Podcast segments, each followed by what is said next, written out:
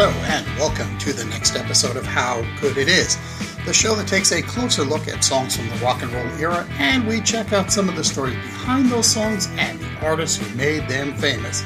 My name is Claude Call in the Southern Studio this week, and I'm pretty pale for a guy who spends so much time in a resort town. Let me tell you what.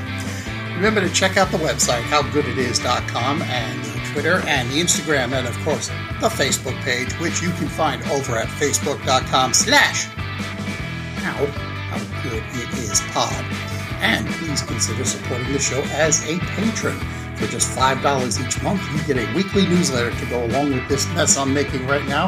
In fact, I've opened up the newsletters from a couple of months ago to give you a preview. You can click on the website uh, link, or you can point your browser to patreon.com slash how good it is.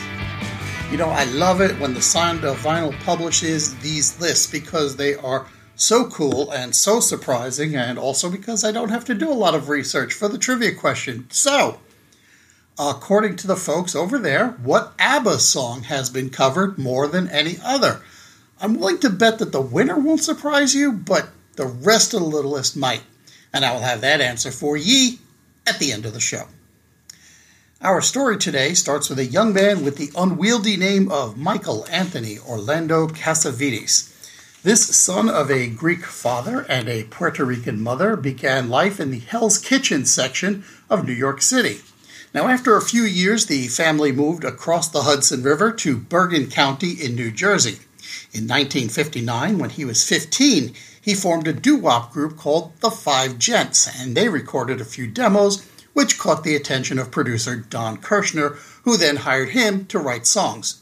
Now, Kirshner also had him singing songwriter demos as a solo performer, and the following year, this actually turned into a couple of songs reaching the charts.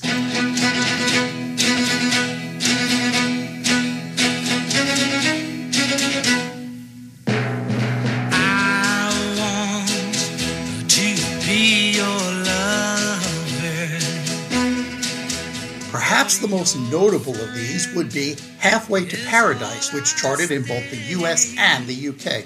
Now, I should note that the song did much better in the UK when it was recorded by Billy Fury, and US music fans probably remember Bobby Vinton's 1968 recording better. But regardless, this was the beginning of Tony Orlando's performing career. Now, what I wasn't able to quite nail down is when Michael Anthony Orlando Cassavitis became Tony Orlando, but Tony Orlando is what appears on those early singles, so it happened pretty early on. Orlando continued writing songs and having a little bit of success with them, and in the meantime, he was working his way up the ladder at Columbia Records.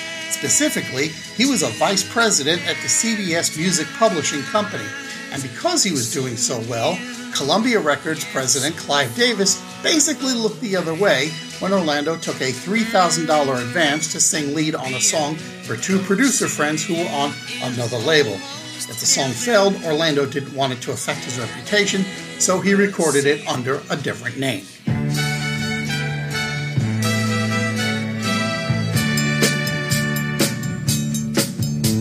The stars won't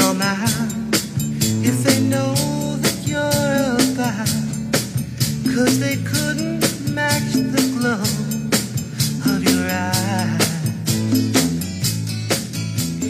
That song was Candida, and to sing backups with him, Orlando recruited backup singers Linda November and Tony Wine, who was one of the co writers of the song. Now, if you've been a long-time listener of this show, you might remember we talked about Tony Wine way back in episode 33 because she served as one of the backup singers for Ron Dante on the first couple of Archie singles, including Sugar Sugar. It's fresh and clean. Candida, just take my hand and I'll lead you. Now, in addition to worrying about his reputation, Orlando was getting a little bit worried about the appearance of conflicts of interest, so they recorded under the name Dawn. Got that? Dawn was the name of the entire group on that first album. Where'd they get that name from? Uh, it's not especially clear. By all accounts, it came from somebody's daughter, but there are lots of conflicting stories about exactly whose daughter it was. As a name, it was in the top 30 for girls during the early and mid 1960s, so I guess some confusion is possible. I should point out, however, that Orlando was not in the room with Wine or November when they recorded their vocals. He sang to a pre recorded track, and then the other two came in to do the backups later on. Will. Candida turned out to be a pretty huge hit, making it to the number one position in five different countries around the world and top 10 in a bunch of others, including the United States, where it peaked at number three on the Billboard chart, and it was a number nine record in the UK. Now, let's turn our attention to a couple of composers, L. Russell Brown and Irwin Levine. They were big fans of the song Up on the Roof, and they wanted to write a song with a similar flavor in the sense that they wanted to come up with a song about living in a tenement style apartment. Now, Brown and Levine weren't songwriting partners, but they knew each other pretty well because they commuted to work together. According to Brown, Irwin Levine took him to meet with producer Hank Medress, and he asked the two of them to come up with a follow up to Candida if they thought that that song was going to be a hit. Now, at that point, Candida was at about number 70 on the chart, but Brown was pretty convinced that the song was, in fact, a hit. Levine didn't really know anything about tenement life, but Brown did have some familiarity. Now, I need I think I need to stop for a moment and talk about tenements. Tenements were the precursor to modern apartment buildings.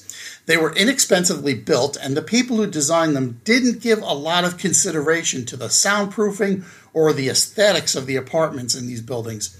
And that meant that oftentimes windows would look out onto ventilation shafts or water pipes, including the ones that were intended for heating. They would all be exposed and they as they passed from the bottom of the building to the top. And so when Levine asked Russell about growing up in a tenement, one of the things he mentioned was that the entire building only had one telephone.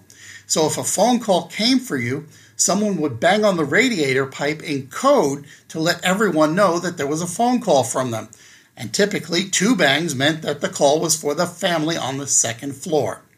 Well, Levine liked that idea, and they put together a song about a person who lives in a cheap apartment, and he's been listening to the music come through the floor, and after just picturing what's going on downstairs in his head, he decides he's in love with this girl he's never met. So he finally writes her a note with a plan for her to connect with him. If she's interested in a relationship, she knocks on the ceiling, that is, his floor. If she's not interested, she bangs on the pipe. And of course, the song contains sound effects related to this elaborate system. Oh, darling, knock three times on the ceiling if you want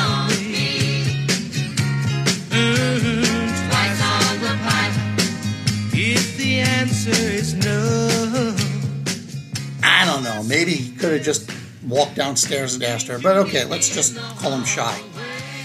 Anyway, Levine and Brown took the song back into Hank Medress, and to Brown's surprise, Medress really liked it. Brown was more of a fan of music like The Doors or the Rolling Stones, and he thought Knock Three Times was kind of a teeny bopper ish, a little cutesy, but he did his best to keep up the energy while they played it for Medress. Brown also noted that it's the first song he composed using a piano rather than a guitar, which is why it's rather limited in its chord structure.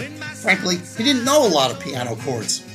So, Orlando, Wine, and November went back into the studio and they cut Knock Three Times and a bunch of other tracks, including, incidentally, Up on the Roof, and they put the Candida album together. The record, Knock Three Times, was released in November 1970, and once again, Dawn was a huge hit. This time they did make it to number one in the US, plus the UK, Australia, New Zealand, and a few other nations, and it was top five in several others. According to J. Russell Brown, there was a 10 day stretch during which the song sold 100,000 copies a day in the New York area alone. All of this success meant that there needed to be a tour and the real group to promote these songs. So, Orlando turned to a pair of singers that he had worked with when he was producing Barry Manilow's first couple of records in the late 1960s Telma Hopkins and Joyce Vincent Wilson. They had previously worked with Motown and Stax Records as backup singers, and they became the dawn to his Tony Orlando. They toured with him through Europe, and then the three of them went back into the studio to record a second album. That act then became known as Dawn featuring Tony Orlando, and then finally, around 1973, they were known as Tony Orlando and Dawn.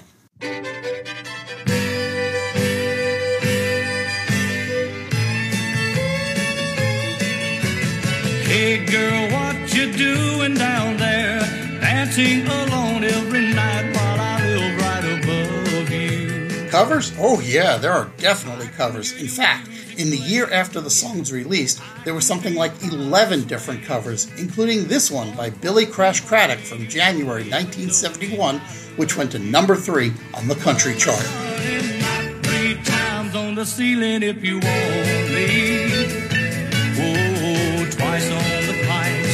If the answer is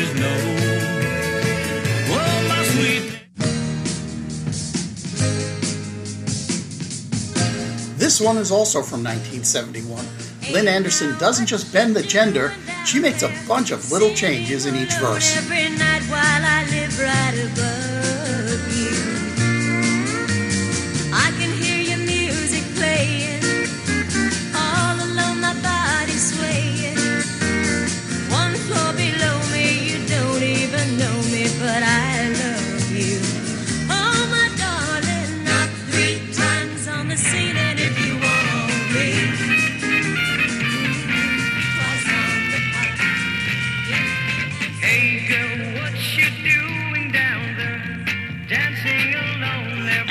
Can I not share this one? It is also from 1971. Filipino actor Manny De Leon, who I'm told completely sold out in the market there when he did his version, and as far as I know, this is the actual approximate quality of the recording.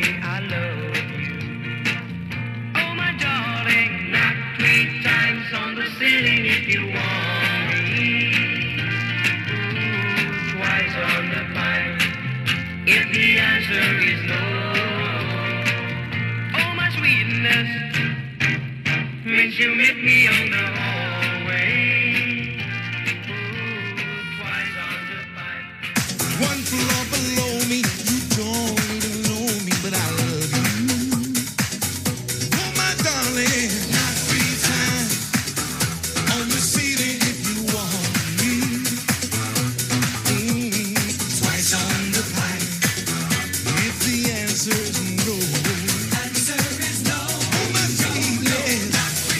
In 2001, Deborah Gibson released this techno version of the song on her album MYOB, with her and Tony Orlando trading off on the main vocals.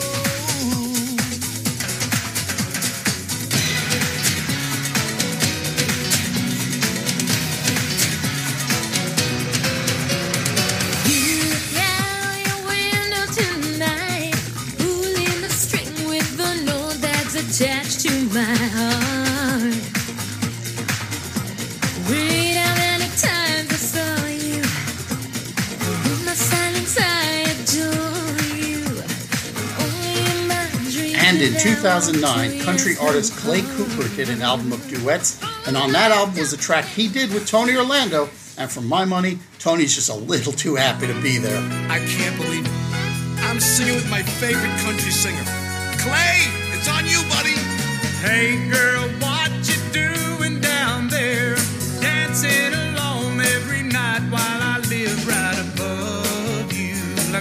Let me hear you, Tonio. Oh, I can hear the music playing.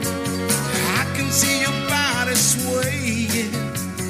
One floor below me, you don't even know me. I love you. Oh my darling, knock three times. On the ceiling if you want me. Take it, buddy. Twice on the pipes. If the answer is no. There are literally about 20 other covers of the song floating around, so have fun looking for those. Means you ain't gonna show.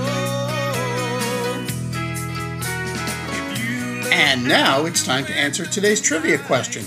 Back on page two, I asked you what the most covered song by ABBA is, according to the folks at The Sound of Vinyl. Based on their tabulations, we have in the number 10 position, it's Chiquitita, which has been covered 27 times. Okay, that one came as a big surprise to me. At number 9, we have Knowing Me, Knowing You, with 28 covers. Number 7, with 32 covers, is Waterloo. Number 6 was a surprise to me. It's Gimme, Gimme, Gimme, with 34 covers. And speaking of repeated titles, Money, Money, Money takes the number 5 position with 35 covers. Fernando has been covered 36 times, making it number four. At number three is Mamma Mia, which has been covered 37 times. Tied for number two with 50 covers each are The Winner Takes It All and SOS. And the song by ABBA that's been covered more times than any other is Dancing Queen, which is way out front, having been covered 73 times. I gotta admit, I didn't really think any of those songs had been covered so many times. What'd you think? And that is a full lid on another edition of How Good It Is. If you are enjoying the show, please take the time to share it with someone, maybe even leave a review somewhere.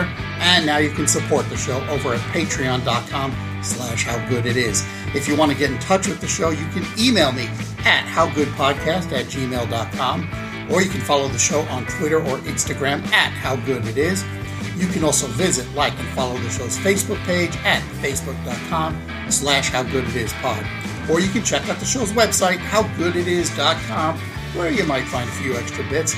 Thank you, as ever, to Podcast Republic for featuring the show. And next time around, we're going to find out how good it is when all you want to do is have some fun. Thanks for listening.